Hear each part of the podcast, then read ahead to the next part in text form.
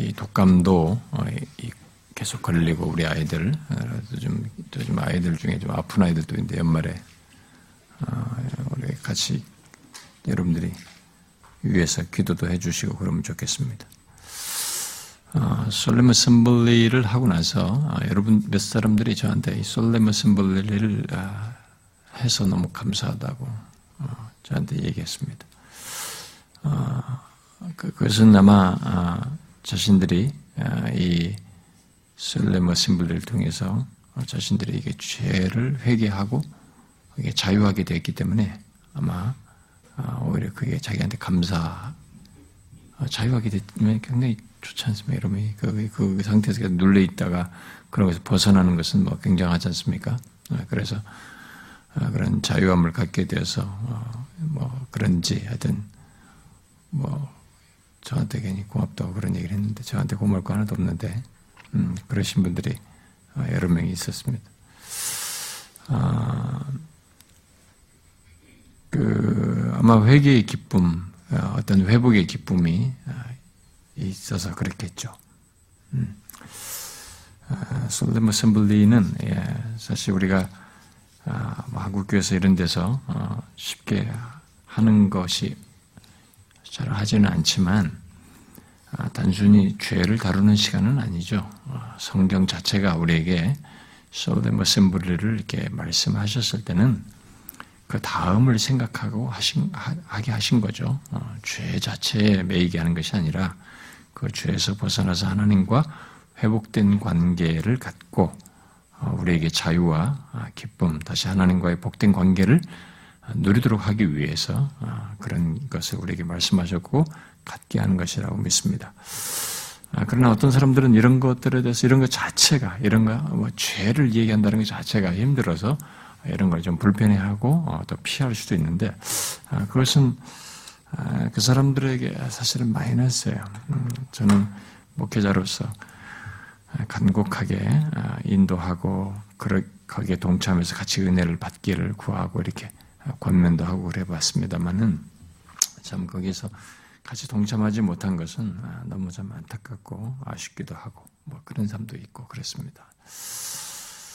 음, 그, 이 솔레버 심벌을 하다 보면, 아, 이게 우리가 놀랍도록 하나님께 범하는 죄가 이제 다뤄지는데, 이상스럽게 이제 우리들 사이에 얽혀 있는 우리들과의 관계 속에서의 많은 문제들, 공동체의 다른 지체들과의 관계 속에서 상하게 한 이 문제가 자꾸 다뤄지기 때문에 결국은 사람과의 관계 문제가 회개하게 되는 일을 어, 경험하게 됩니다.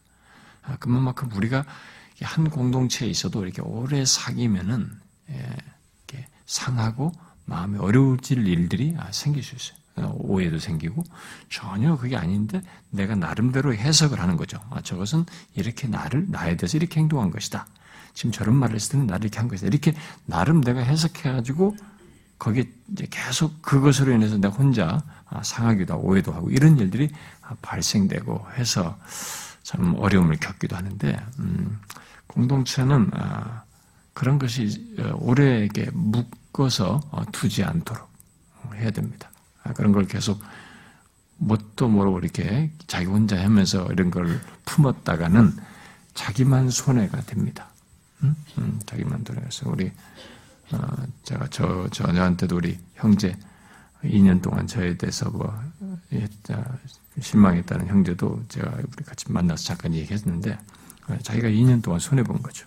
음, 저하고 얘기했었는데 뭐 어, 저희 어떤 지적인 교만을 이렇게 어, 봤다고 했는데 그것으로 이렇게 어떤 저의 모습 속에서 어, 말 속에서 지적 교만을 느낀 것이 이제 그렇게 힘들었다고 했는데 2년씩 그 그렇게 할 이유가 없어요. 여러분들 사이에서도 서로가 내가 생각하는 방식으로 생각해서 나올 수 있는 문제가 있거든요. 실제로 상대가 상하게 할 수도 있고, 근데 이런 것들을 어, 오래 두지 말아야 됩니다. 다 자기가 손해야. 어? 제가 바라기는 제가 은퇴할 때까지는 솔레머 셈블리가 없었으면 좋겠고, 어, 다시는 없었으면 좋겠다. 그 정도로 우리가 그런 걸 스스로 이렇게 이제는 서로가 화해하고 잘 세워나가는 그런 모습을 가졌으면 좋겠다라는 게 바람이고요. 그래서 이 겜트 같은 것도 이게 뭐 아직도 어떤 사람들은 뭐 나는 이 gem터 못 가겠고 저 gem터 넣어주시고 뭐 이런 거 나는 또 성경 공부하면 이쪽 gem터 저쪽 하면 이런 것이 있으면 안 돼요. 그런 거 있다는 것 자체가 우리가 뭔가 아직도 이게 관계 속에 어려움이 있다라는 말이거든요. 어, 그런 게 아직도 해결이 안 됐다는 말도 되는데 아, 그런 어려움들이 우리 연약함 속에 있을 수 있겠으나 뭐 일시적으로 아, 그런 것은 극복이 돼야 됩니다. 그래서 우리 교회가 처음 개척할 때부터 뭘 바꿔달라 어디 초 짰는데 이걸로 바꿔다 쳤다 이런 것은 우리는 안 통한다. 이게 못 받고 시작했어요. 근데 이제 세월이 지나면서 자꾸 그런 것들이 늘어나요.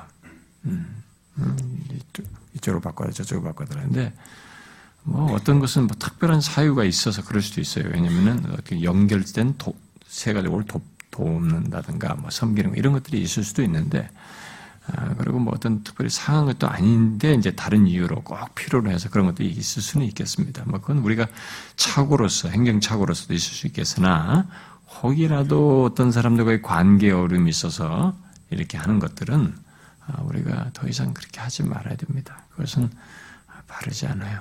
음, 공동체 안에서 한몸 안에 그리스도 안에 한몸 안에 있으면서 그렇게 하는 것은 바르지 않습니다.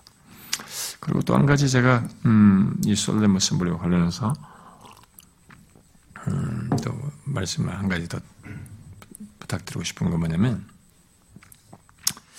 제가 우리 솔레모 심볼을 하고 나서 우리 자식과 우리 가족 안에서도 이렇게 같이 나누면서 우리 자식에게도 내가 야 내가 뭐 고칠 것은 말해봐라 가지고 듣고 뭐 내가 지나친 간섭을 하는 것 같다고 어, 여기지는 것에 대해서 내가 음, 그래 그건 고치겠다. 그리고 너를 이제 하나님께 내어드리겠다. 뭐 하면서 이렇게 나름 이렇게 저도 어, 그런 태도를 취했는데 가족 간에서도 그랬는데 혹시 여러분들 중에도 어, 제가 이 공동체 안에서 지금까지 개척해서 여기까지 오기가 목회를 하고 있지만 사람은 자기 자신은 잘 모릅니다. 우리는 아무리 자기 자신에 대해서 안다고 해도 자기 자신은 내가 보는 나는 객관적일 수가 없어요. 음. 아, 그래서 제가 모르는 것도 얼마든지 있을 수 있고 아, 저의 부족과 한계도 많이 있을 수 있는데 제가 목양자로서 아, 여러분들에게 이런 것 좀 이렇게 해주면 좋겠다. 음, 저런 것 좀 이렇게 고쳐가지고 이렇게 해주면 좋겠다. 라는 것이 있으면 저한테 문자로 주십시오. 제가 그런 것은 고칠만 하면 기꺼이 고쳐서 목 여러분들을 섬기는데 보완해 가면서 목회자로서 더 잘 섬기도록 노력을 해보겠습니다. 음, 우리 자식들과도 그런 거 했는데 더 성도들 관계에서도 더 당연히 해야 되지 않을까 그런 생각이 듭니다. 그러나 한 가지는 아, 안 건드려 주기 바랍니다. 그것은 하나님의 말씀에 대해서는 건드리지 말아 주세요. 음, 그러니까 저한테 제가 말씀을 잘못 전하는 것이 있다면, 만약에 진리를 바르게 전하지 않고 있다. 라는 것이 명확하게 여러분들이 있다면 말해주세요. 그건 제가 어떤 식으로든 어, 좀 실수가 있거나, 뭐 그런 것을 나도 모르게 했거나, 이런 것이 있으면 제가 바로 어, 교정도 하고 어, 고치도록 할 것입니다만은 그런 것이 아니라 음, 제가 전하는 이런 말씀에 대해서 어, 내용상의 어떤 것들을 자 문제 제기를 하면서 어, 고친 예, 그런 것들을 못마땅히 하는 것은 어, 미안하지만 제가 극복할 일이 아니고 못마땅히 하는 여러분이 극복할 일이에요. 아, 가끔 어떤 사람들이 우리 교회 개척에서부터 지금까지 그런 얘기 많이 했어요. 아, 이 배우니까 목사님이 뭐그 저보고 이제 너무 교수 같다. 어, 너무 좀 이렇게 딱딱하고 막 이렇게 막 너무 이렇게 논리적이고 막 이렇다. 마치 무슨 교수 같다는 이런 얘기를 참 많이 들었어요.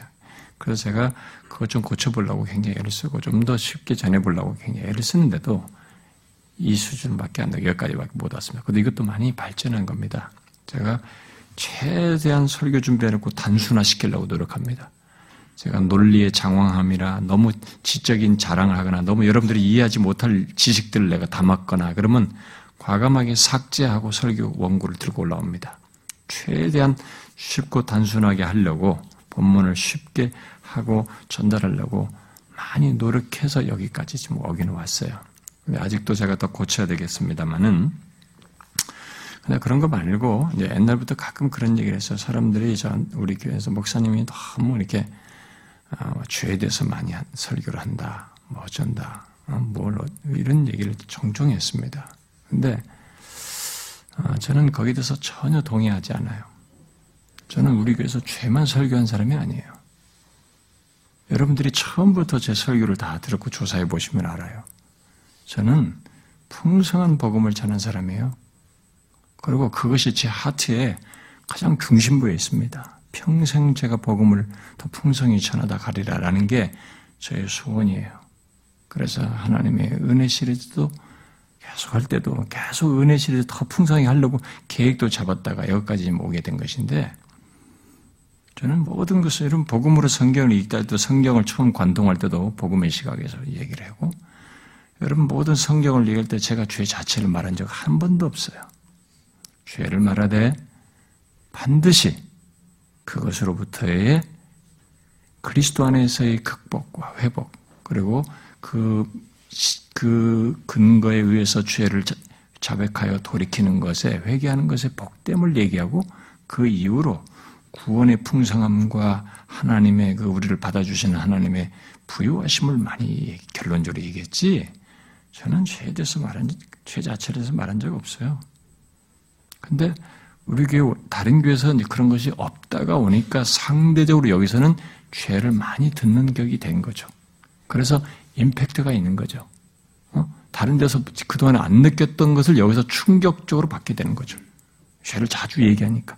근데 성경은 무엇을 얘기하더라도 복음적인 내용을 얘기하려면 죄를 말하지 않고 복음적인 내용을 말할 수 없어요. 그리고 구원을 말하려면 죄를 말하지 않을 수 없습니다. 그리고 구약을 구약을 여러분들이 전체를 펴볼치면 구약에 있는 모든 말씀은 하나님의 어떠하심을 말할 때 죄악된 이스라엘 백성들의 실상 속에서 얘기해요. 그러니까 그들의 실상을 얘기하면 죄를 말하지 않을 수 없어요. 그러니까 성경 자체를 부정하라는 것입니다. 그건 말이 안 돼요. 나보고 고치라고 그러지 말고 그런 태도를 고쳐야 됩니다. 그게 안 되면 자신에게 문제가 되는 거죠. 우리가 인터넷으로 방송이 나가기 전에 미국에서 어떻게 알았는지 테이블 이렇게 우리에게 사서 들으셨던 분 있어요. 한, 많이 들으신 분 제가 기억하는 두 명 정도인데 한 사람은 뉴욕 쪽이고 한 사람은 LA 쪽에 있던 것 같은데 근데 LA 쪽에 계신 분 같은데 서부 쪽에 그분은 어, 이렇게 신청을 해서 어, 사서 테이프도 듣고 어, 그러셨고 그다음에 이게 방송이 이제 인터넷에 나갔는데도 아마 신청을 하셨던 것 같고 그런데 지금도 제가 알기로는 듣는 것 같은데 벌써 10년도 넘으신 분이시죠. 음, 근데 그분이 언젠가 한번 우리한테 수년 전에 메일 같은 걸로 보냈어요. 저한테.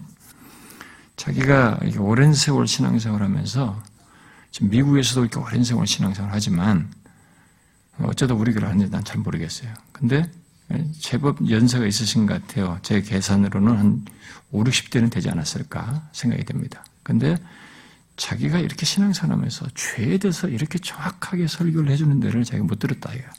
그건 자기는 여기서 듣게 됐다 이거. 이 죄를 얘기하지만 이게 어디로 가야 되는지, 이것이 어떤 연관성을, 죄가 어떤 대답을 주는지에 대한 이렇게 정확한 설명을 하는 데를 자기가 못 들어봤다.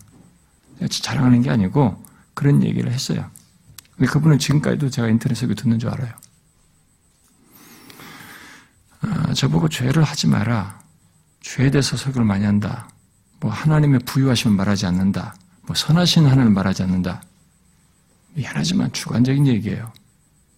만일 죄를 말하지 않으면서 선하신 하나님을 말한다면 그 선하신 하나님은 성경이 말하는 하나님이 아니에요. 심리학적인 하나님이시죠. 여러분, 임상심리학자들이 기독교에 들어와 가지고 임상심리학적인 마인드를 가지고 이 통합신학을 해서 그 기독교의 상담심리학 같은 걸 접맥해 가지고 어, 교회 안에서 상한 사람들을 주로 많이 상대하면서 그런 글을 쓴 사람들이 미국에서 쓴 사람들 번역도 많이 됐습니다만 그런 사람들이 주로 다루는 게 뭔지 아십니까? 죄를 안 다뤄요. 놀라울 정도로 고난을 다룹니다. 고난. 그리고 고난 속에서 인간의 약함과 어려움을 다뤄요. 그러면서 거기서 치유책으로서의 하나님, 선하신 하나님을 자꾸 얘기합니다. 그러니까 사람들에게는 확 매력 있는 것입니다. 미안하지만 심리학의 그것은 심리학은 죄를 약함으로 다루지 죄의 실체 자체를 안 다룹니다. 뭘도 모르고 하시는, 뭣도 모르고 하는 거죠. 그러니까 그저 심리학적인 대답을 듣고 싶다는 얘기죠. 그렇지 않아요. 아, 저보고 죄에 대해 설교하지 말라고 하면은 구원에 대해 설교하지 말라는 것이고 복음에 대해 설교하지 말라는 얘기예요. 저는 죄를 복음을 말하기 위해서 했고 구원을 말하기 위해서 하지 그리고 하나님의 너무나 은혜로우심을 말하기 위해서 말한 적이 있었어도 그 자체를 말한 적 없어요. 음, 저는 그런 얘기는 하지 말고 어, 말씀은 건드리지 말고 제가 목회 목양자로서 여러분들을 섬기는데 좀 고쳤으면 좋겠다. 이런 걸 좀 해줬으면 좋겠다는 거 있으면 아, 말해 주 문자로 주세요. 제가 그런 것들은 기꺼이 저도 제가 못 보는 것이 있을 수 있기 때문에 어, 제 역량 안에서 어, 최대한 하도록 하겠습니다. 음, 뭐 목사가 말씀도 충실히 하면서 뭐 이렇게 모든 걸 행정과 신방과 모든 걸 교회 행정 다 잘할 수는 없어요. 어, 알렉산더 말대로 달을 원하든지 말씀을 원하든지 둘 중에 하나를 원하다 이렇게 말하는 것처럼 쉽지는 않아요. 그러나 제가 허락되는 한은 최선을 다해서 흘러가는 인생, 한 번밖에 없는 인생, 어, 섬기시는 기간도 정해진 인생인데 하는 데까지 최대한 감당하다가 주 앞에 서고 싶으니까 여러분들이 얼마든지 말해주세요. 우리 자식에게한테도 고친다고 했는데 여러분들 앞에서 내가 못 고칠 게 뭐 있습니까? 기꺼이 솔렘 어셈블리의 연장선상에서 기꺼이 고치고 어, 그래서 제가 해야 할 것이 있으면 기꺼이 그러기를 원합니다. 음, 에, 자, 그러면 이제 어, 우리가 뭐 오늘, 내일, 모레 3일 연속 바쁘게 됐습니다만은 어, 정신이 없습니다. 예? 이거 해라 또 내일 저녁에 설교하라 막 그다음 날 아침 설교하라 저는 정신이 없습니다만 음,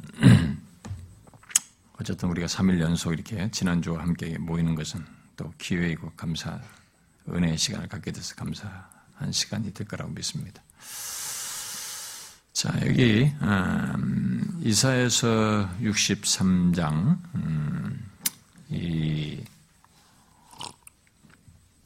여기서 이제 굳이 내용을 이렇게 구분 63장 이하를 이렇게 좀 구분해서 다룬다면 1장 1절부터 6절이 딱 나뉘어요. 그러고 나서 이제 7절부터 어, 더 최소한 14장 끝절까지 이게가 나누어야 돼요. 왜냐하면 여기 63장 7절부터 14장 끝에까지가 이게 찬성과 기도에 한 문장으로 쭉 연결된 한 내용으로 이렇게 흘러가고 있습니다. 그래 기도 기도로. 아, 그런데 이제 뒤에 내용을 만약에 여기 7절부터 이렇게 나누게 그 기도를 전체 다루게 되면 너무 길기 때문에 그래서 오늘은 1절부터 6절 그리고 뒤에 내용 중에 일부인 7절부터 14절을 포함해서 이렇게 다루도록 하겠습니다. 자, 그리고 이제 어, 우리가 앞에 60장부터 어, 62장에서 이게 선지자는 어, 장차 이 앞에 그 내용에서 장차 하나님 백성들에게 임할 어떤 영광스러운 미래에 대해서 얘기를 했었어요. 어, 그런데 이제 뒤이어서 나오는 그 63장부터 이제 끝장까지 66장은 이 내용은 63장부터 66장은 이게 앞에 56장부터 59장에서 봤던 내용의 어떤 내용과 유사합니다.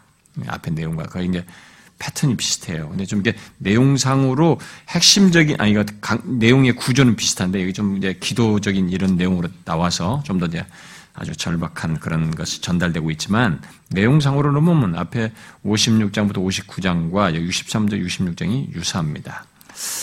어, 근데 이제 내용의 그 구조가 이렇게 좀 바뀐 것을 볼 수 있습니다. 앞에 56장부터 59장은 어, 이제 이방인들의 회심으로 이제 시작을 해가지고 어떤 신적인 전사가 등, 등장하죠. 그 신적인 정, 전사로 등장한 하나님이 자기 백성들을 위해서 싸우는 것으로 이렇게 끝나게 되는데 여기 이제 63장, 60장은 그것이 순서가 거꾸로 바뀌었어요.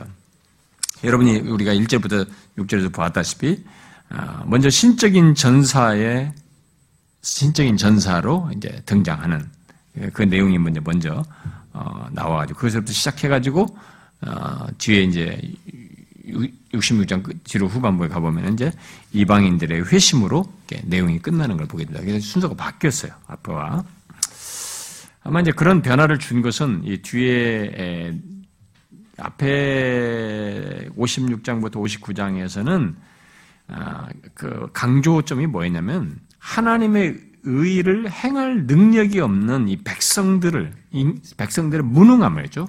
그 무능함을 말을 했습니다. 그러면서 그런 무능한 조건에서 하나님의 능력이 어떤 그들의 변화를 가능하겠다고 하는 것을 이렇게 강조를 했었는데 여기서는 이렇게 초점을 바꿔가지고 인간의 어떤 그런 무능함보다 의를 행할 능력을 결국 거룩한 아, 백성으로 살아갈 능력을 주시는 하나님 그분의 능력에 초점을 두어서 강조를 해요. 이 후반부는.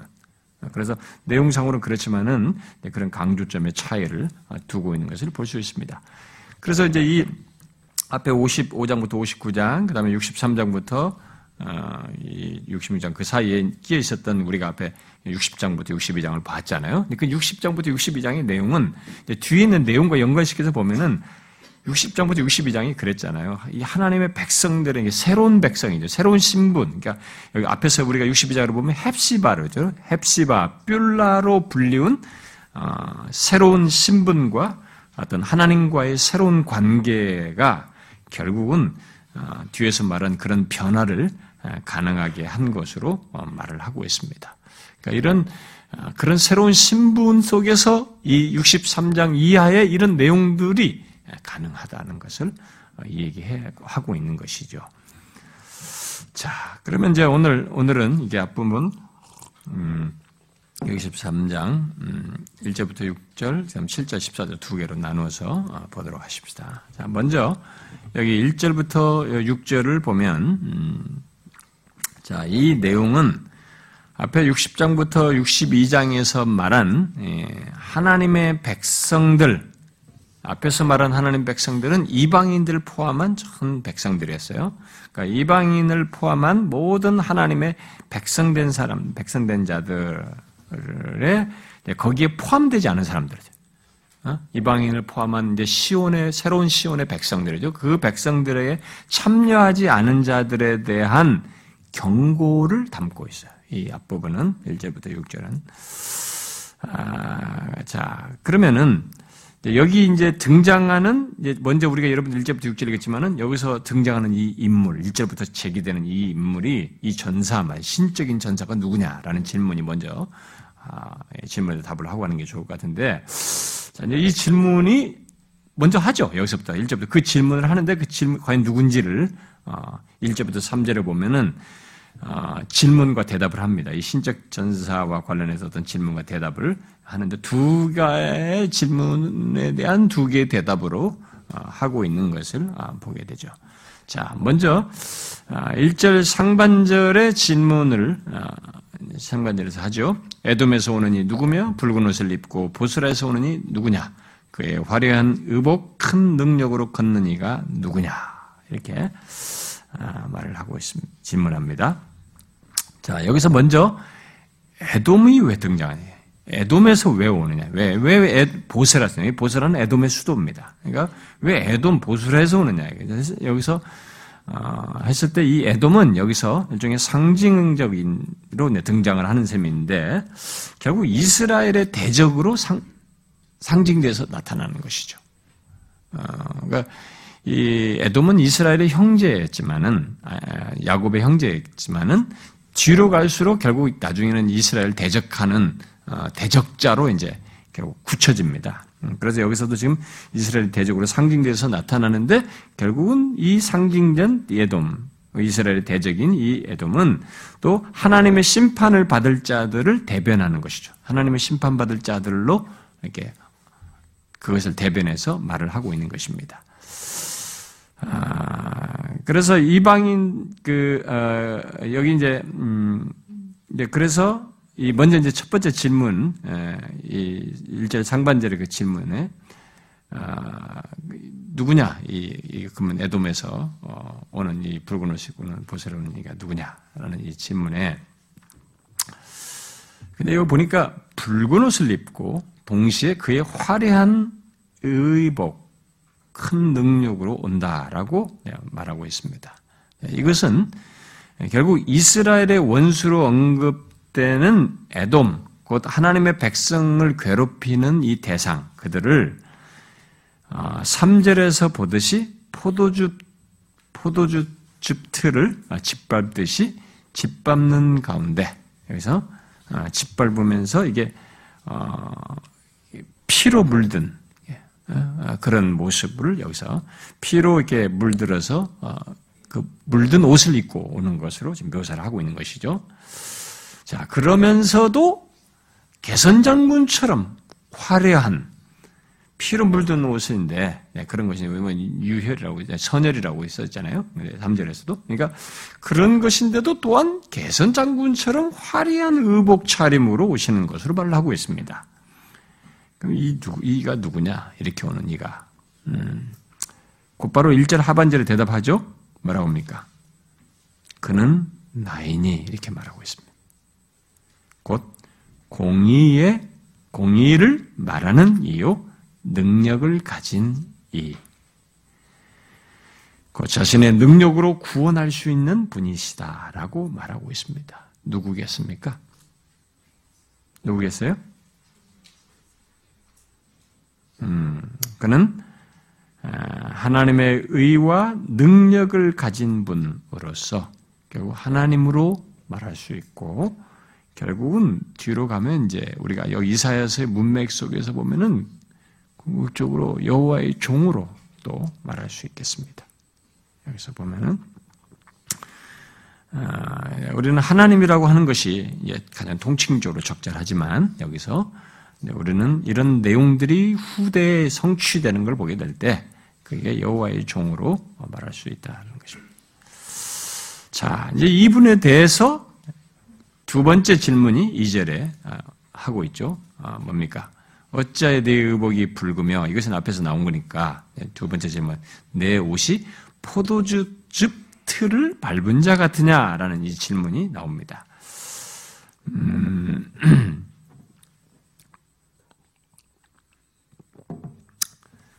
어, 이 의복이 붉게 불든 것에 대한 질문이 예, 이 3절부터 6절에 이제 대답을 하고 있는데 아, 이제 먼저 여기 3절에서 만민 가운데 나와 함께한 자가 없이 내가 홀로 포도주 즙틀을 밟았는데 내가 노함으로 말미암아 무리를 밟았고 분함으로 말미암아 짓밟았으므로 그들의 선율이 내 옷에 튀어 내 의복을 다 더럽혔음이니라. 있음이니 이렇게 대답을 하고 있습니다.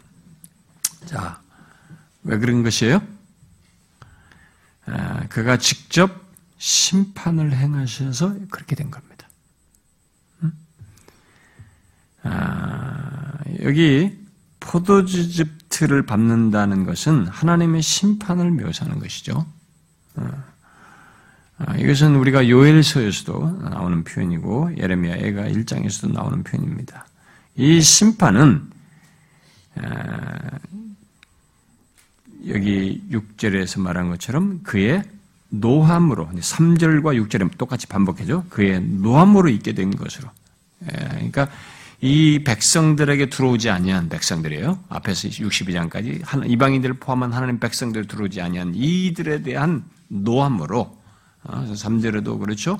내가 노함으로 말미암아 물을 밟았고 분함으로 말미암아 짓밟았다. 또 6절에도 내가 노함으로 말미암아 만민을 밟았다. 이렇게죠. 노함으로 이제 그들에 대한 노함으로 아, 이런 심판을 하게 된 것입니다. 그러니까 심판을 심판은 하나님의 진노의 나타남이죠. 노함. 그분의 진노로 심판하시는 것이죠. 자, 그리고 여기 4절 이제 6절에 계속되는 여기 그 내용에서 4절과 어, 6절에 이제 계속되는 계속 그렇게 의복이 아, 붉게 물들게 된 배경이 더 덧붙여지고 있는데요. 자, 언제 이런 심판이 있게 됐는가에 대해서 지금 사절에 말합니다. 이는 내 원수 갚는 날이 내 마음에 있고 내가 구속할 해가 왔으나 이렇게 말을 합니다. 그러니까 원수 갚는 날에 이런 일을 하고 있는 것입니다. 이 원수 갚는 날. 그러니까 근데 이 원수 갚는 날이 단순히 원수를 갚는 게 아니고 어, 병행적으로 나온 말이 구속할 해를 이루는 때 구속한 구속할 해를 이루는 그때 그 하나님의 백성들을 신원하여서 원수를 갚는 거죠. 원래 계시록에서도 그 순교자들이 그 성도들이 신원해 주기를 바라고 그랬는데 신원해 주는 거죠. 예? 결국은 그때 원수 갚는 날에 하나님의 백성들에게는 이 구원이 되는 것이기도 하죠. 음. 우리가 앞에 62장 아 61장 2절에서도 어, 봤잖아요. 음, 여호와의 은혜해와 우리 하나님의 보복의 날을 선포하여 이렇게 했었죠. 네, 그런 것이 지금 병행적으로 같이 병행어구로 나오고 있습니다. 자, 그런데 이 신적인 전사께서 그 일을 이 심판하시는 일로 어떻게 하시는가 5절에 아, 대답을 해주고 있습니다. 거기 덧붙여 설명하죠. 내가 본즉 도와주는 자도 없고 붙들어주는 자도 없으므로 이상하게 내 팔이 나를 구원하며 내 분이 나를 붙들었습니다. 어떻게 이 심판을 행하고 있습니까? 아무도 도와줄 자가 없어서 홀로 심판하신다라고 말하고 있습니다. 아, 이것은 이 심판을 아무도 도와줄 자가 없어요, 실제로도. 이 구절은 어, 앞에 59장 다시 한번 봅시다. 59장 16절을 반복하는 내용이기도 하죠. 16절에 59장 16절에 사람이 없음을 보시고 예, 정의가 없는 곳에 사람이 없음을 보시며 중재자가 없음을 이상히 여기셨으므로 자기 팔로 스스로 구원을 베푸시며 자기의 공의를 스스로 의지하사 자기 팔로 스스로 구원을 배우고 자기의 공의로 스스로 의지하사 이렇게 했는데 그것을 지금 여기서 반복하는 겁니다. 결국 오직 하나님 또는 그의 종 여호와의 종 그의 종만이 이 일을 할 수 있다는 것을 말해주는 거다. 이 심판은 누가 하나님을 도와서 심판을 행할 수 있겠습니까? 누가 그 일을 할 수 있겠어요? 그의 팔이 그를 구원하며 그의 분이 그를 붙들어서 1절에서 말한 그 공의를 행하는 것입니다. 공의를 이루는 것이죠. 아무도 이것을 할 수가 없어요. 이 홀로 하지 않으면 안 될, 아무도 없어요, 지금. 그래서 여기 6절은 이 심판의 진노가 아, 대상이 어딘가, 어디까지인가, 이 범위가, 대상의, 심판의 진노가 어디에요? 만민위에 이루어지게 된다라고 말하고 있습니다. 내가 노함으로 말미암아 만민을 밟았으며 내가 분함으로 말미암아 그들을 취하게 하고 그들의 선열이 땅에 쏟아지게 하였느니라. 아, 이, 이러한 그 하나님의 아, 심판, 만민에 대한 심판을 여기서 어, 얘기를 하고 있습니다. 그러니까 이 이들의 만민의 피가 이게 쏟아지는 과정에서 의복에 이게 붉게 문들었다라고 어, 말을 하고 있어요. 하나님께서 그의 백성들의 원수들에게 이렇게 보복하신다. 마지막 심판은 하나님 백성들에게는 구원이 되겠지만 이 거기에 함께 동참되지 않은 여기에 들어오지 아니한 이 그의 하나님 백성들의 대적들에 대해서는 이러한 보복 심판이 있게 된다. 만민에게. 그리고 그 규모와 정도가 어떠한지를 말해준 것이죠. 마치 어, 분, 분함으로 말미암아 그들을 취하게 하는 것이죠.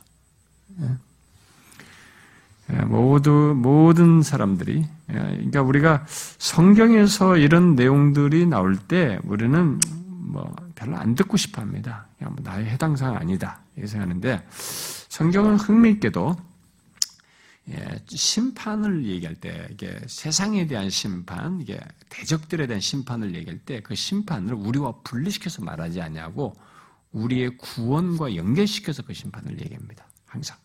그러니까 분리되어 있지를 않아요. 음.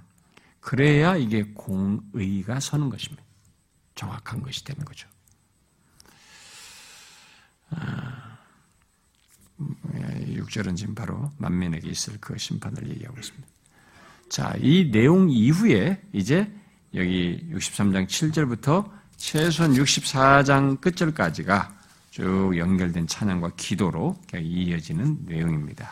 그 중에 일부만 오늘 아, 이어서 살펴보도록 합시다.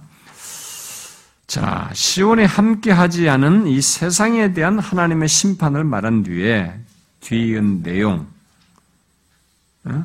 예, 뒤이은 내용이 이제 바로 찬양과 아, 기도로 이렇게 이어지는데, 자, 그 찬양과 기도가 지금 무엇입니까? 음, 이것은 이 뒤이은 내용들은 앞에 이런 그 심판을 말한 뒤에 이 세상에 대한 심판을 말한 뒤에 이 뒤에 말하는 내용이 이게 좀 뭐가 이게 문맥이 안 맞, 뭐, 뭐 삽입된 거 아니냐, 뭐 이런 해석들도 막 하고 그러는데 뭔가 이게 안 맞다 이게 삽입구가 중간에 들어온 거 아니냐 뭐 이렇게 하는데 왜 이거 한 다음에 지금 뒤에 나오는 이런 것은 뭐냐? 여기 뒤 내용은 앞에 이제 60장부터 62장에서 말한 이 변화된 하나님의 백성들 있잖아요. 변화된 하나님의 백성들의 이제 의, 의의 실천. 그러니까 윤리적인 의의 실천을 위해서 하나님의 백성된 자의 이런 삶을 위한 거죠. 거룩한 삶을 강조하기 위해서 하나님의 보호하심과 그의 인도하심과 그의 심판과 구원을 이렇게 환기시키는 겁니다. 어? 그러니까 그들로 하여금 이 변화된 하나님의 백성들로서 이게 의의 실천을 강조하기 위해서 하나님의 인도하심과 또 그분의 뭐 심판 얘기나 이런 구원 얘기를 꺼내면서 환기시키는 거죠. 그리고 마지막 날에 가서는 하나님의 의가 완전히 실천하게 되는, 실천하는 새 하늘과 새 땅이 이 도래할 것을 말하면서 그것을 바라보도록 하는 내용이 이 뒷부분에 여기 이제 63장 7절부터 66장까지 이어지게 됩니다. 자, 그런 맥락 속에서 이제 그런 차원에서 지금 이렇게 말을 하고 있다. 이런 내용들을 말하고 있다라고 생각하면 됩니다. 그래서 왜냐면 과거의 내용을 왜 갑자기 돌아 미래 얘기 막 이런 얘기 꺼냈는데 막 앞에서는 미, 그들의 미래 어, 영광스러운 미래 얘기하고 또 심판 이런 얘기 했는데 왜 갑자기 또 여기서는 무슨 과거와 현재 막 이런 걸 탄식하는 이런 얘기 뭐냐 이렇게 데 그게 이제 그런 내용이에요. 아, 이들에게 그러고 하여금 환기시키는 겁니다. 음? 하나님의 변화된 백성, 하나님 백성의 어떤 그 삶이죠. 거룩한 삶의 동기 그런 걸 강조하기 위해서 의 실천을 강조하기 위해서 아, 이런 얘기를 하는 것입니다. 그래서 여기 선지자가 오늘 이제 7절부터 14절에서는 이 선지자가 하나님의 백성들에게 있어야 할 바로 의의 실천을 강조하기 위해서 말하는 내용 중에 그 일부인데요. 자, 여기서 먼저 7절에서 선지자는 지금까지 역사 속에서 이스라엘 집에 베푸신 큰 은총, 하나님의 언약적인 사랑과 자비를 찬양합니다. 여기 보면은 먼저 뭘 이렇게 그런 걸 동기를 부여하기 위해서 그런 걸 강조하기 위해서 뭔가를 지금 얘기를 꺼내는데 먼저 여기 제일 먼저 7절에서 말하는 것은 이스라엘 집에 베푸신 하나님의 큰 은총, 하나님의 언약적인 사랑을 이렇게 찬양해요. 내가 여호와께서 우리에게 베푸신 모든 자비와 그의 찬송을 말하며 그의 사랑을 따라 그의 많은 자비를 따라 이스라엘 집에 베푸신 큰 은총을 말하리라. 우리는 여기서 이 7절 이하에서부터 특별히 이제 14, 여기 64장까지 나오는 이 기도를 정말로 배워야 됩니다. 성경에 몇안 되는 탁월한 기도들 중에 하나예요. 예, 모세가 막그 어, 그 금송아지 사건 이후에 중보했던 그런 기도나 막 이런 성경에 몇 안 나오는 아주 중요한 기도들 있죠. 유명한 기도. 그 유명한 기도 중에 하나예요. 예, 아주 정말 굉장한 내용입니다. 이것을. 그래서 로이존스 목사가 이 63장을 이렇게 부흥으로 설교를 하죠. 어, 부흥을 설교할 때 몇 번에 그래서 설교를 했었습니다. 자, 여기서 실제로 지금 하나님께서 그러면 과거에 어떻게 하셨다고 지금 뭘 찬양하면서 과거에 어떻게 하셨다고 말하고 있습니까? 하나님은 자기 백성들에게 베푸신 은혜, 베푸신 은혜가 은혜에 대해서 여러 묘사들이 나오죠. 모든 자비, 그의 찬송, 그의 사랑, 그의 많은 자비 이런 걸 열거한 뒤에 이스라엘 집에 베푸신 큰 은총 이라고 이렇게 연거푸 이 짧은 한 구절에서 이런 얘기를 막 여러 번 합니다. 자, 결국 뭡니까? 이게 지금 뭘 얘기해요? 지난 이스라엘 역사를 한번 보게 하는 거죠. 지난 이스라엘 역사를 봐라. 지난날에 하나님께서 이 택한 이스라엘 백성 택하 배운 이 한 백 택해가지고 세웠던 이스라엘 백성들의 역사를 한번 보자, 보라 이거죠. 아, 역사를 쫙 보자. 보면 아무리 세월이 흐르고, 흐르고 사람이 바뀌어도 변하지 않았던 것이 있다. 그게 뭐냐? 아무리 세월이 지나도 변하지 않았던 것이 있다. 그게 뭐냐? 뭐래요? 바로 하나님의 사랑과 자비라는 것이. 아무리 세월이 지나도 하나님의 사랑과 자비는 변하지 않았다는 거죠. 응? 선지자가 이 변화된 시온 백성들에게 의의 실천으로 나아가도록 하기 위해서 제일 먼저 한 것이 지금 무엇인지 한번 잘 보세요. 뭡니까? 바로 어, 이 이전부터 이게 이 백성들에게 베푸신 그 하나님의 언약적인 사랑을 지금 말을 하고 있습니다. 그걸 말함으로써 이들로 하여금 의의 실천으로 나가도록 말하고 있는 것이죠. 자, 이 내용을 통해서 우리는 어, 질문을 해볼 수가 있는데, 우리의 삶의 동기, 어, 우리가 하나님을 닮고 그의 거룩하심을 따라 살고자 하고 또 하나님과 동행하고자 하는 동기가 무엇이냐? 한번 질문해 볼 있습니다. 우리가 하나님을 잘 섬기고 또 하나님을 따라서 주님을 닮고 주님을 동행, 주님과 동행하며 그의 거룩하심을 따라 살고자 하는 이런 삶의 동기가 뭐냐? 이 선지자가 이런 얘기를 꺼내는 것을 따라서 우리가 그런 질문을 하지 않을 수가 없는데 그 동기가 뭐냐? 선지자는 여기서 이 말을 통해서 하나님의 언약적인 사랑이어야 한다는 것이죠. 여러분, 우리가 이것을 정확히 알고 배워야 됩니다. 아니, 가지고 있어야 됩니다.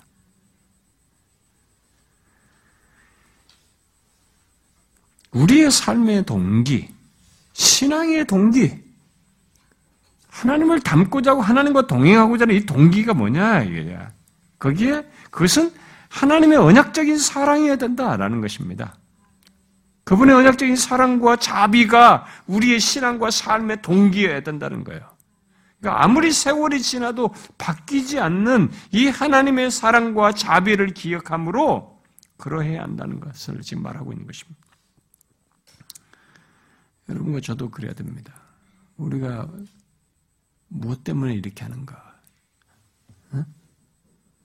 하나님의 우리를 향해서 갖는 이 끊지 아니하고 언약에 충실하면서 여전히 한결같이 우리를 사랑하시는 그 헤세드 말이죠. 어, 신실한 사랑이죠. 이 동기가 우리의 신앙과 삶의 동력이 되고 이유가 되고 근거가 돼야 된다라는 것입니다. 이것을 신약으로 가져오면 그리스도가 이 땅에 오서 우리를 위해서 죽으신 예수 그리스도가 우리의 신앙과 삶의 동기가 된다는 것이죠. 그렇게 말을 바꿀 수 있는 거죠. 그 십자가의 은혜가 우리 신앙의 동기여야 된다라는 라고 말을 하는 것이죠. 이미 구약에서부터 그렇게 보여주고 여기서 드리는 거예요. 상기시 선자가 그걸 상기시키는 거죠. 무엇이어야 되냐, 이게. 야, 우리가 이런 의의 실천의 동기가 어디서 나와야 되느냐 말이지. 하나님의 언약적인 사랑이다. 변함없이 아무리 세월이 지나도 변하지 않는 이 언약적인 사랑과 자비다 말이지. 그걸 먼저 지금 얘기하는 것입니다. 우리도 그래야 됩니다, 여러분. 저 여러분의 신앙과 삶에도 동기가 그것이었나. 뭐, 뭐 하나님의 무서워서 무슨 뭐 어떻게 벌 받을까 봐. 아, 그건 아니죠. 예수 잘못 믿는 거죠.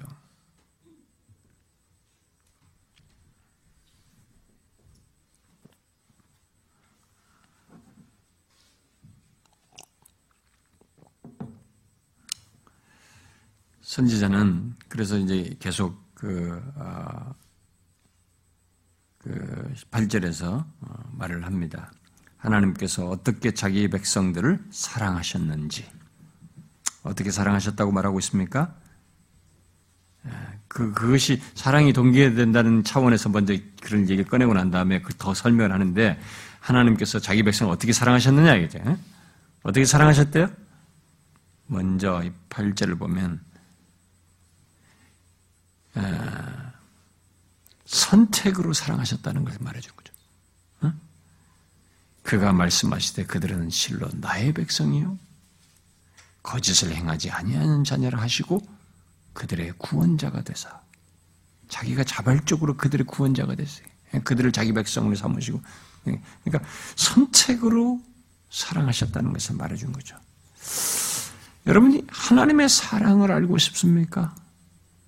아, 어디서부터 우리가 그 사랑을 헤아릴, 수, 헤아릴 수 있을까요? 어디서부터? 하나님의 사랑에 헤아리기 시작하면 우리는 이 선택으로부터 가요. 아, 이스라엘을 선택하신 것처럼 어? 전혀 이스라엘이라는 것이 뭐 우상 섬기던 그 땅에서 이렇게 아브라함이란 딱 똑같은 부류 중에 하나를 불러가지고 여기로부터 시작해서 그러니까 그 사람이나 그 사람이에요. 아브라함이나 기브람이나 사브람이나 다 있을 거 아니겠어요? 거기 밑에 주변에 그 사람이 그 사람인 거지 이름이 다. 근데 그들 중에 한 뽑은 것이 이름이 아브라함인데 한 사람 데려다가 한 거죠. 그래서 그렇게 생겨난 거예요. 그러니까 흔해 빠진 사람들 중에 이렇게 해가지고 조상 도가들이 생겨난 이 여기란 말이에요. 그러니까 이 선택이 아니 왜 우리인가? 여기서 지금 어떻게 사랑하셨는가에 대한 설명을 지금 이렇게 하는 거죠. 예? 그래서 이것을 통해서 우리는 하나님의 사랑을 우리가 어떻게 알고 싶다면 이것부터 생각하지 않을 수가 없다는 거죠. 이스라엘을 선택하신 것처럼 도대체 이해가 되지 않는 그런 사, 사랑을 우리를 선택하심으로 나타내셨다는 거죠. 제가 뭐 선택에 대해서 우리 구원에 대해서 얘기하면서 마지막 부분에서 얘기했습니다만은 이건 묵상하면 묵상할수록 어, 우리가 정서가 이렇게 통제가 안 됩니다. 여러분들은 그런 거 경험 안 하시나요? 여러분 믿음의 선배들처럼 이렇게 성경을 묵상하시고 이렇게 성경이 말하는 사실 그것에 말하는 사실의 실체를 이렇게 묵상을 해보세요. 오늘은 인터넷이 손이 있으니까 감각적이가 되면 생각을 안 하는데 진짜 멈춰서 생각을 해보시라고요. 아, 우리가 정서가 이렇게 어떤 때는 한계치를 정도로 아, 놀라운 것이 선택, 나를 선택하신 것 속에 나타나신 하나님의 사랑이에요. 이건 아무리 여러분들이 머리를 많은 깊은 사색과 묵상을 해도 헤아리기가 어렵습니다. 이건 형용할 수 없는 사랑이에요. 아, 정말로 어디에 가서 탁 막히게, 막히긴 하지만 막힐 정도로 어, 못 미칠 어마어마한 실체예요. 그것은 하나님의 사랑으로밖에 설명할 수가, 설명할 수가 없습니다. 저는 뭐 제 자신에 대해서도 어, 우리가 아브라함이 아브라함이 되니까 우리가 아브라함이라고 놀랍게 뭐 믿음의 조상 이러지 밑에 아브라함 때는 아무것도 아니었잖아요. 네, 그런 거 생각하면 저, 저 같은 사람도 흔해 빠진 사람들 중에 뭐 우리 초등학교 때 어렸을 때 잘할 때뭐 꼬맹이 때 잘할 때뭐 나보다 비슷한 애도 많았고 나보다 괜찮은 거 똑똑한 거말 말고 다 주, 뭐 있잖아요 주변에 출신 성분 같은 연령대에서 주, 다른 사람들 보면 그들보다 내 나을 게 없고 출신 성분이 어? 그뭐 그런 부분에서 또 지적인 능력이나 무슨 뭐 어? 여러 가지 몸의 여러 가지 조건이나 이런 것이 상대적으로 나은 것도 아니고 그렇다고 내 내면이 뭐 남들보다 더 거룩하냐면 그것도 아니고 똑같이 썩었고 부패하고 욕심밖에 없고 자기 생각하고 그런 죄악된 조건을 가지고 있는 그런 나인데 그런 나를 하나님께서 택하셨다. 선택하셨다. 사랑으로 기쁘신 뜻대로 자신이 기뻐서 어떻게 설명하겠어요? 어, 저는 목사조차 제가 저는 목사이면서도 어, 제 자신이 다른 목회자들을 이렇게 보면은 아, 존경스럽거든요. 어떤 분은 아, 진짜 저는 어떻게 그 그분의 행동도 어떻게 보면은 아, 참 저런 건 내가 못 쫓아가겠구나 아직 나는 이만큼 나이가 먹었는데도 못 쫓아가겠구나 이렇게 하는 모습이 있어요. 아, 그러면 참 그런 거 보면은 이게 타고난 전성과 여러 가지 면에서 아직도 성화되지 못하고 인성과 성품에서 결핍돼 부족하다는 것을 절감하게 됩니다. 그런 것들도 비교적으로 좋을 것도 아니란 말이에요. 그런데 이런 나를 왜 택하셨나? 응? 이런 나를 선택하셨다. 게다가 목사까지 돼. 정말 감당하기 어려운 예, 그런 것. 그러니까 하나님의 선택을 이렇게 묵상하기 시작하면은 음, 한계에 부딪혀요. 이게 지금 이 선지자가 얘기하는 것입니다. 그들의 의의 실천에 이 동기부여가 되는 것을 위해서, 그것대로 나가도록 하기 위해서, 하나님이 어떤 사랑을 한결같듯이, 과거로 볼 때 처음부터 끝까지 오직 사랑과 자비밖에 안 보이는데 어떻게 사랑했냐?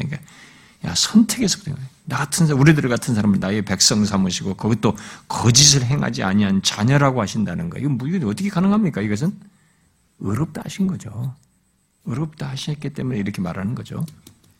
그러면서 그들의 구원자가 되시기를 기꺼하셨던 것이죠. 어? 그래서 하나님의 사랑을 알고 싶으면 이렇게 우리를 향하여 기꺼워하셨 이렇게 사랑을 드러내신 이 선택에서 드러내신 이 하나님의 사랑을 생각해 보면 우리는 거기서부터 아, 놀라게 됩니다.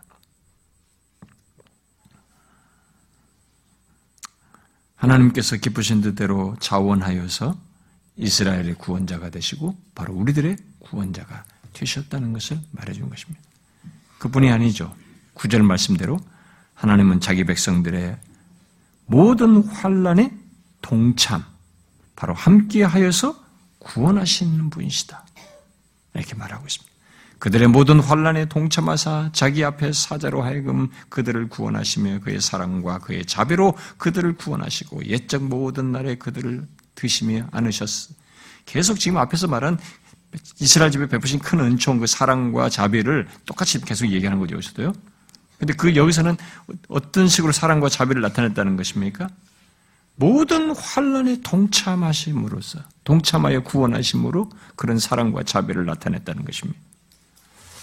자, 여러분들은 이것을 어떻게 이해하십니까? 하나님이 그들의 환란에 동참해 아니 하나님이시면 환란이 없게 하셔야지 왜 환란에 동참을 하시나? 놀라운 일 아닙니까? 예, 어떻게 여러분 이해하십니까, 여러분?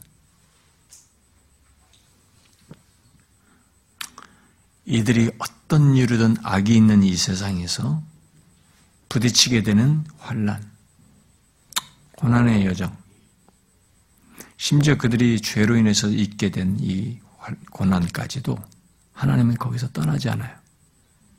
거기에 함께 하셔서 결론은 그들을 구원하시는 거죠. 그렇게 하셨다는 거야. 야, 너 봐라. 그렇게 하면서 너희들에 대해서 사랑과 자비를 나타내었다라고 지금 말을 하는 것입니다. 지난 수련회 때도 제가 말을 했다시피 하나님은 우리를 단 한순간도 방치하지 않습니다. 비록 내가 힘들다고 하는 경험을 하고 그런 상황과 처지에 환란이다, 뭐 고난이다고 할 만한 상태에 내가 놓인다 할지라도 하나님은 사실 그런 나의 조건에 무관심하게 방치된 지 떠나 있는 게 아니라 성경으로 가지고 얘기하면 하나님은 그 환란에 함께 계셔요. 동참하고 계시는 겁니다. 아니 이걸 빨리 끝내주시지 왜 여기 다 이런 걸 견디게 동참하시나? 거기서 하나님을 알게 하시죠. 그분을 경험하게 하시죠. 그분을 그분과의 친밀함을 경험케 하시죠. 그 환란 중에서 하나님을 제일 잘 알게 됩니다. 우리가 더 많은 설명을 광야 설교를 들어보시면 알겠는데 더 많은 설명을 했습니다만 쉽게 말해서 하나님을 더 알게 되죠. 근데 중요한 것은 환란에 동참하고 환란 자체가 아니에요. 환란에 동참해서 환란에서 그냥 위로해주고 우리를 잘 참도록 얼른다는 게 아니고 그 가운데서 그렇게 자신과 교통하며 교제하며 그를 알게 하시는 이런 특별한 비밀들을 가지고 행하시는데 여기서 중요한 것은 뭐예요? 그 다음에 그렇게 하여서 우리를 결론적으로 어떻게 해요? 구원하신다는 겁니다. 환란에 동참하여서 우리를 구원하신다는 거예요. 그렇게 하셨다, 너희들 봐라. 그렇게 사랑과 자비로 그렇게 했다, 너희들. 이스라엘 역사를 봐라. 응? 너희들 지난 역사를 보라 말이지. 특히 자신의 사랑과 자비를 베풀어서 그렇게 구원하셨다. 이걸 강조를 하고 있죠, 선자가. 그러니까 모든 것을 돌이켜보면 이스라엘이 경험했듯이 곧 그들이 아, 다 뭐예요? 하나님의 품에 안겨 있었던 것이에요. 환란인데도 결국은 하나님께서 거기서 동참하여서 구원을 하셨기 때문에 그럼 구원하기까지 떨어져 있어서 그렇게 된 것이 아니고 사실상 그들을 들어서 품에 안고 있었기 때문에 구원이 가능했던 것입니다. 그래서 그들이 동참하는 그 자리에 그 순간은 사실상은 하나님께서 그들을 품에 안고 계신 것을 여기서 그렇게 묘사하죠. 옛적 모든 날에 그들을 들어 안으셨다. 얘기하는 거예요. 여러분 이걸 어떻게 이해하십니까? 우리는요. 이 말씀이 사실인 것을 내가 환란이다라고 하는 현재 시제로 잘 못 느껴요, 사람들이. 이 순간에 하나님께서 나를 품에 안으셨다는 걸 내가 어떻게 믿어? 이렇게 생각한다고. 현실만 가지고 설명을 하니까. 근데 하나님이 구원이라는 결론을 가지고 그런 환란 이후에 우리를 건지시는 결론을 가지고 그렇게 말씀하시는 거예요. 내가 너를 들어서 품었다 이제. 그렇기 때문에 여기 왔다. 우리는 그 경험을 다 하고 있는 것입니다, 여러분. 이스라엘 백성들의 역사가 그랬다는 거죠. 야, 하나님 백성들의 삶이라는 게 얼마나 부유하고 독특한 겁니까, 여러분? 어? 굉장히 스페셜하지 않습니까?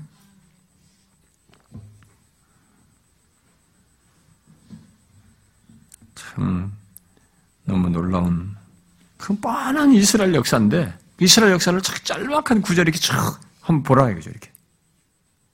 응? 이스라엘 집에 베푸신 큰 은총을 한번 봐라야지. 어떻게 했네? 다 그렇게 해왔다는 거죠 하나님께서.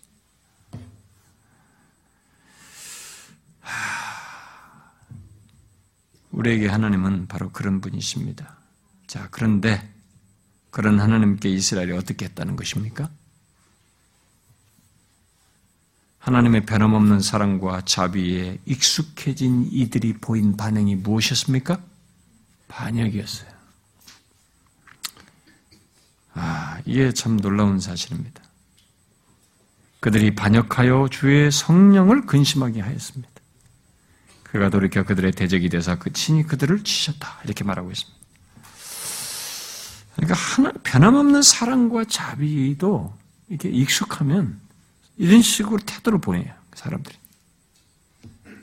그러니까 항상 옆에 있으면 이 가치를 잘 몰라요. 항상 사랑해주면 이 사랑이 얼마나인지 몰라요. 헬렌 켈러 같은 사람, 응? 옛날에 제가 설교도 인용했잖아요. 헬렌 켈러가 3일 동안 눈을 떠게 해준다면 뭐라고 싶습니까? 자기, 자기를 이렇게 인도해준 설리반 선생님을 말그름 쳐다보고 싶다. 계속 쳐다보고 싶고. 그 다음에는 이걸 해보고 싶고. 예. 근데 해보고 싶다는 게 3일 동안 해보고 싶다는 게 우리들이 다 일상에 하는 것들이. 항상 우리들이 쉽게 하는 거, 뭐, 아, 이런, 뭐, 이런 자연의 이런 것들 뭘 보고 뭘 보고 뭘 보고. 우리가 다 보고 있는 것들이에요. 그러니까 눈이 머니까 이 흔해 빠진 것이 그렇게 귀한 거예요. 3일만 눈 뜬다면.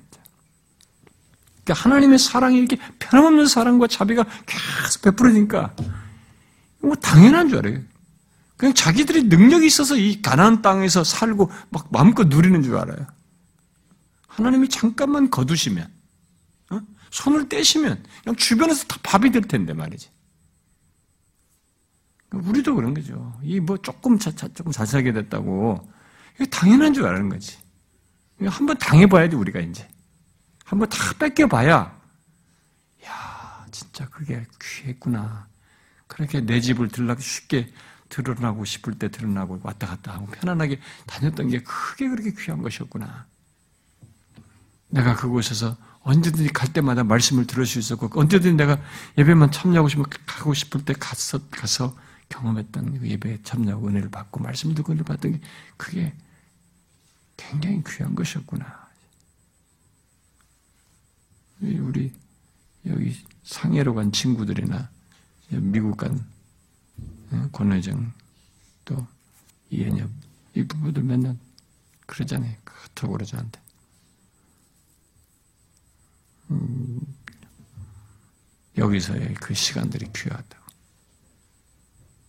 뭐든지 다 그렇죠. 뭐 우리 이 교회 이런 교회뿐만 아니라 우리 일상에서 모든 것이 말. 그러니까 하나님의 이런 일상적인 이것이 항상 그들 향해서 편함없는 이것을 이들이 하찮게 여겼어요. 그게 반역했다고요. 참 너무 안타까운 일입니다.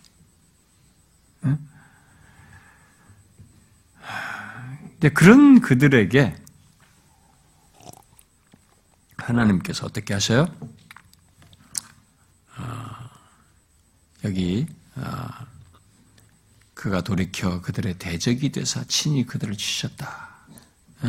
주의 성령을 근심케 하는 그들에 대해서 그렇게 치셨다. 이게 구절에서 앞에 이스라엘 집에 베푸신 큰 은총 7절에서 말한 있죠. 이것의 연장선상에 사는 얘기예요. 그걸 잘 이해하셔야 됩니다. 이게 사랑 없어서 하는 거 아니에요. 하나님은 아파해 하면서 그들을 치시는 거죠.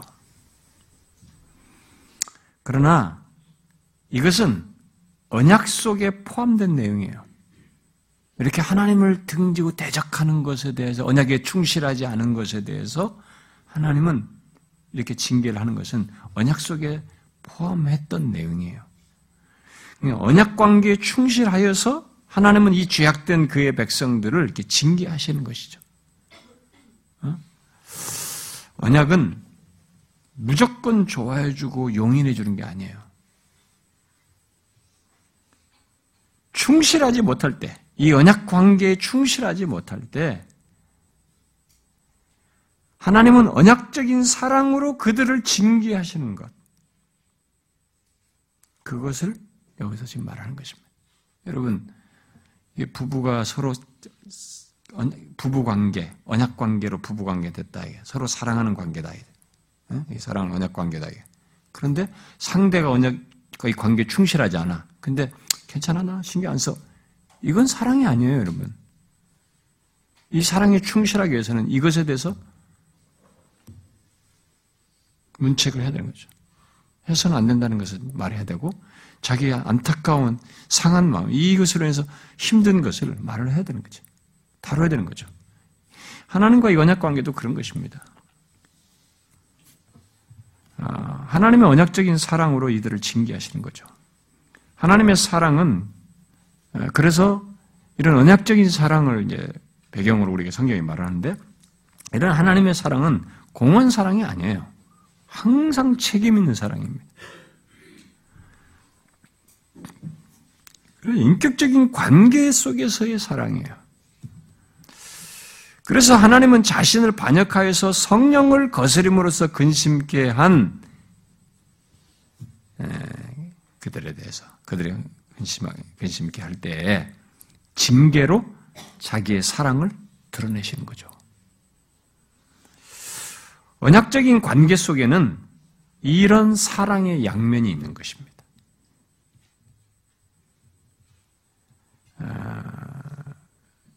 아, 바로 이 구절과 같은 사랑. 응? 예, 이렇게 막 자기에서 모든 환란에서 동참하고 그들을 구원하는 이런 이런 사랑 말이죠. 구절과 같은 사랑만 있는 것이 아니고 그것을 계속 갖기 위해서 거기에 충실치 못한 것에 대하여 징계하는 것. 이게 언약적인 사랑의 양면이에요. 아, 여러분은 이 9절뿐만 아니라 10절도 받아들일 수 있습니까? 아비가 징계한 같이 사랑, 사랑으로 나를 징계를 성경에서 얘기를 했는데 이 9절과 10절을 같이 받아들여야 됩니다. 하나님께 반역하여 성령을 근심케 할 때에 그것을 징계하시는 치시는 하나님 그 하나님은 사랑의 하나님이에요. 네? 그대로 그냥 방치하지 않겠다는 것이기 때문에 사랑의 하나님이십니다. 하나님은 그것도 언약적인 사랑이라고 지금 여기서 말을 하는 것입니다. 그런데 교회 안에는 참 아직도 이 이해가 부족해서 그리고 신앙적인 생활을 이렇게 좀 기형적으로 하는 사람들이 있어가지고 이게 구절만을 언약적인 사랑으로 생각하는 거지. 이 구절 같은 정도의 사랑만 있어야 된다. 이게 뭐 7절로 설명하든지 9절로 설명하든지, 음? 7, 8, 9로 설명하든지 7, 8, 9절. 이런, 이런 내용만 있어야 이게 하나님께서 나에게 언약적인 사랑을 한다. 이런 것을 언약적인 사랑으로 이해한단 말이죠. 그저 자기 죄를 덮어주고 무조건 이런 구절 같은 그런 것을 다 드러내는 사랑 이것만이 언약적인 사랑이 하나님께서 나의 언약에 충실하다 이렇게 생각하는 것이죠. 아니에요. 하나님의 언약적인 사랑은 9절과 10절을 함께 갖는 것입니다. 음? 이 10절도 언약적인 사랑이에요. 자, 그런데 지금 이제 어, 여기 어, 덮 이제 뒤에 그런 말을 한 다음에 이제 선지자가 뒤에 10절부터, 11절부터 14절에서 어, 덧붙여서 생각할 중요한 사실을 말을 하고 있습니다. 이런 내용에 의해서. 아, 그, 그것은 하나님의 백성들은 아, 하나님께서 어, 그, 징계하실 때 그 언약적인 사랑을 잊은 이 백성들이 하나님의 백성들이 이제 그때 이들을 치시는 것을 통해서 이 하나님의 백성들은 자각한다는 거죠. 이 뒤 내용은 11절 이해하는 거예요. 그걸 얘기하는 것입니다. 하나님께서 그것을 잊고 이렇게 성령을 근심케 하여서 그래서 언약에 충실치 못한 이들을 징계하실 때에 하나님의 백성들은 그 언약적인 사랑을 내가 잊었구나.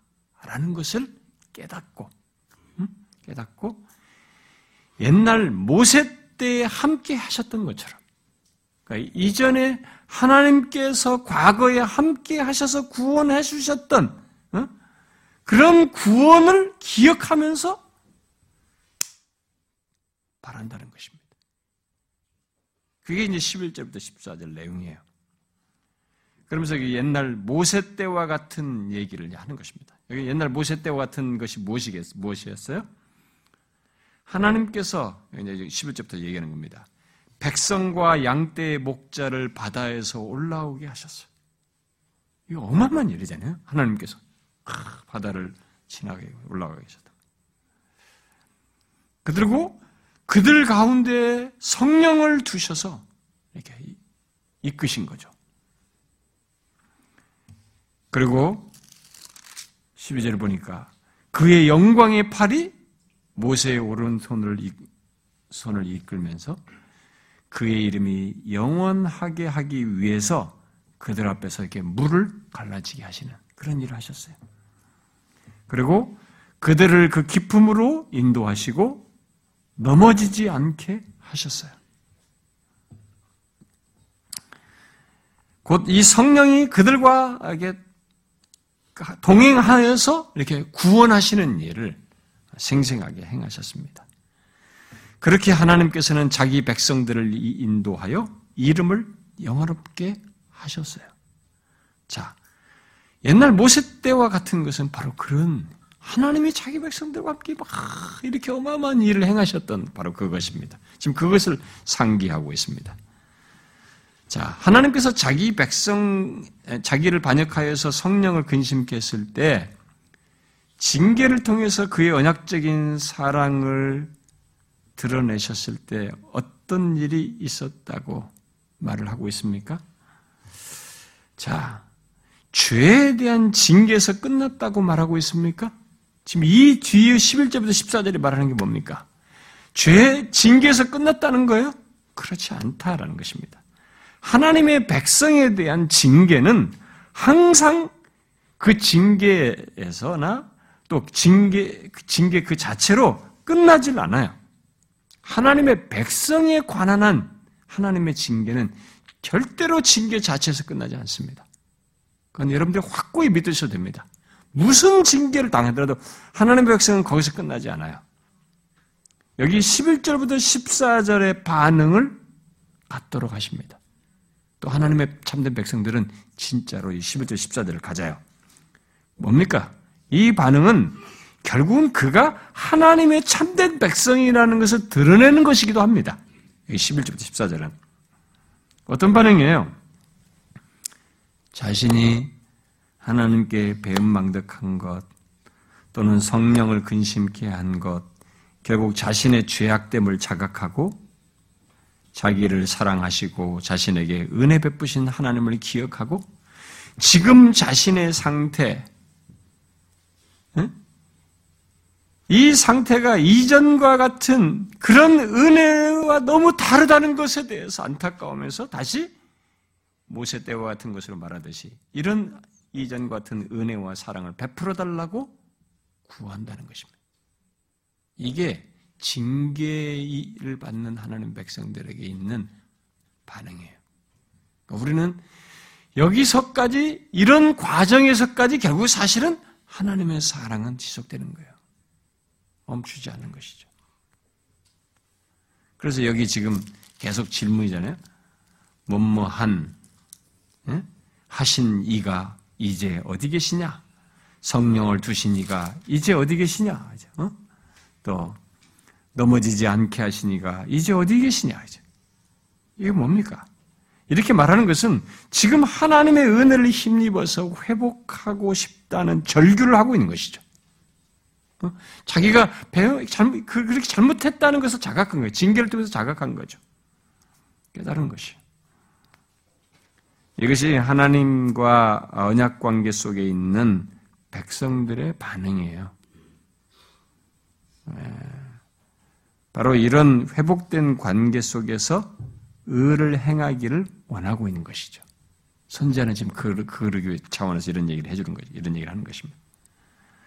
그래서 우리는 여기서 하나님의 언약적인 사랑을 정확히 알고 그 어떤 조건에서든지 설사 성령을 근심케 하여서 하나님의 징계를 받을 때라도 여기 11절부터 14절에서 말한 것처럼 하나님께서 과거에 어떤 사랑을 나타내셨는지를 기억하고 우리도 여기 이 반응처럼 하나님께 매달릴 수 있어야 됩니다.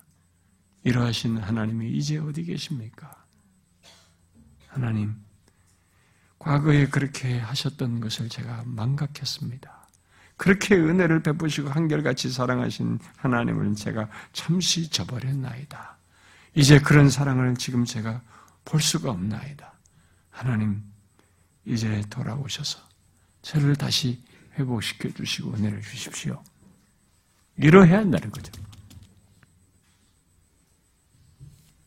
자, 우리들의 인생 경험 속에 하나님과의 복된 관계 속에 이, 분명히 하나님과 이 언약 관계 속에 있는 새 백성들, 새로운 백성들을 이방인을 포함해 모든 백성들에게는 바로 이런 특성이 있어요. 이렇게 함으로써 이런 회복된 것 속에서 하나님의 의를 행하고 어? 주의 거룩하심을 행하며 나아가고자 하는 이런 모습을 갖는다라는 차원에서 미래 얘기 다 꺼내놓고 지금 이런 얘기 하는 거예요, 지금. 아, 여러분과 저에게도 그래서 예수 믿는 사람에게는 이 성경에 계시된 하나님의 어떠하심을 믿을 뿐만 아니라 그것을 자신의 삶에서 확인해야 돼요. 그래서 그걸 항상 붙들어야 됩니다. 하나님 이렇게 해오셨지 않습니까? 하나님의 이런 사랑으로 한결같으시지 않았습니까? 이제 그러하신 하나님이 어디 계십니까? 그래서 우리가 어려울 때마다 설사 미끄러져서 죄악으로 징계를 받을 때라도 우리는 그렇게 구할 수 있어야 돼. 어떻습니까, 여러분? 여러분들 이것을 적용할 수 있겠습니까? 이것은 우리가 적용해야 됩니다. 아니, 이걸 안 하면 우리는 하나님 백성이 아니에요. 진짜 하나님 백성에게 주어진 특권이죠. 우리는 이럴 수 있어야 됩니다. 그러니까 내가 힘들다라는 조건만 자꾸 절규하지 말고 그 조건에서 이렇게 할 수 있는 것을 알고 해야 된다는 거죠. 그게 우리 특권이에요. 하나님을 누리는 게 우리 특권이라고. 현재, 이제, 어디 계십니까? 이제라고, 현재라고 하는 이 모든 조건 속에서 하나님을 누리는 게 우리 특권이란 말이에요. 징계 자체가 우리 조건은 아니에요. 그 조건에서도 우리는 깨닫고 하나님을 이렇게 찾을 수 있습니다. 어떻습니까, 여러분? 이러하신 하나님을 여러분 믿으십니까? 여러분들 이렇게 하실 수 있겠습니까? 우리는 꼭 그래야 됩니다. 하나님의 백성된 자는 반드시 그래야 돼요.